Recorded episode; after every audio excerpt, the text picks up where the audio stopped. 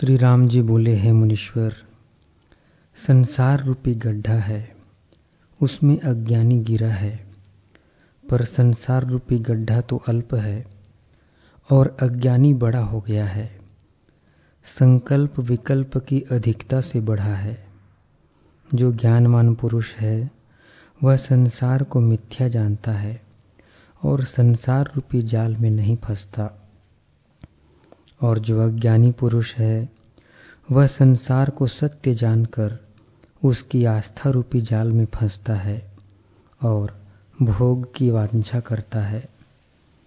वह ऐसा है जैसे दर्पण में प्रतिबिंब देखकर बालक पकड़ने की इच्छा करता है, वैसे ही अज्ञानी संसार को सत्य जानकर जगत के पदार्थ की वांछा करता है कि यह मुझे प्राप्त हो। और यह न हो।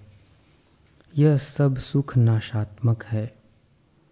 आते हैं और जाते हैं, स्थिर नहीं रहते।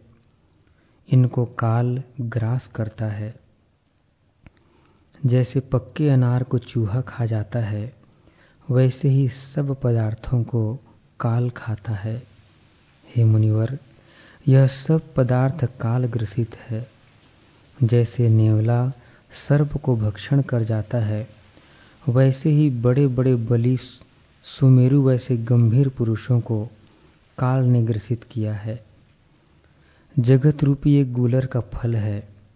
उसमें मज्जा ब्रह्मादिक हैं और उसका वन ब्रह्म रूप है। उस ब्रह्म रूप वन में जितने वन हैं, सो सब इसका आहार है। यह काल सबको भक्षण कर जाता है। हे मुनिवर, यह काल बड़ा बलिष्ठ है। जो कुछ देखने में आता है, सो सब इसने ग्रास कर लिया है। हमारे जो बड़े ब्रह्मादिक हैं, उनका भी काल ग्रास कर जाता है तो और का क्या कहना है? जैसे सिंह मृग का ग्रास कर लेता है, काल किसी से जाना नहीं जाता।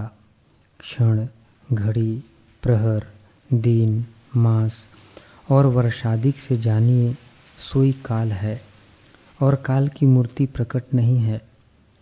यह किसी को स्थिर नहीं होने देता। एक बेली काल ने पसारी है, उसकी त्वचा रात्रि है, फूल दिन है और जीव रूपी भंवरे उस पर आ बैठते हैं। हे मुनिवर जगत रूपी गुलर का फूल फल है।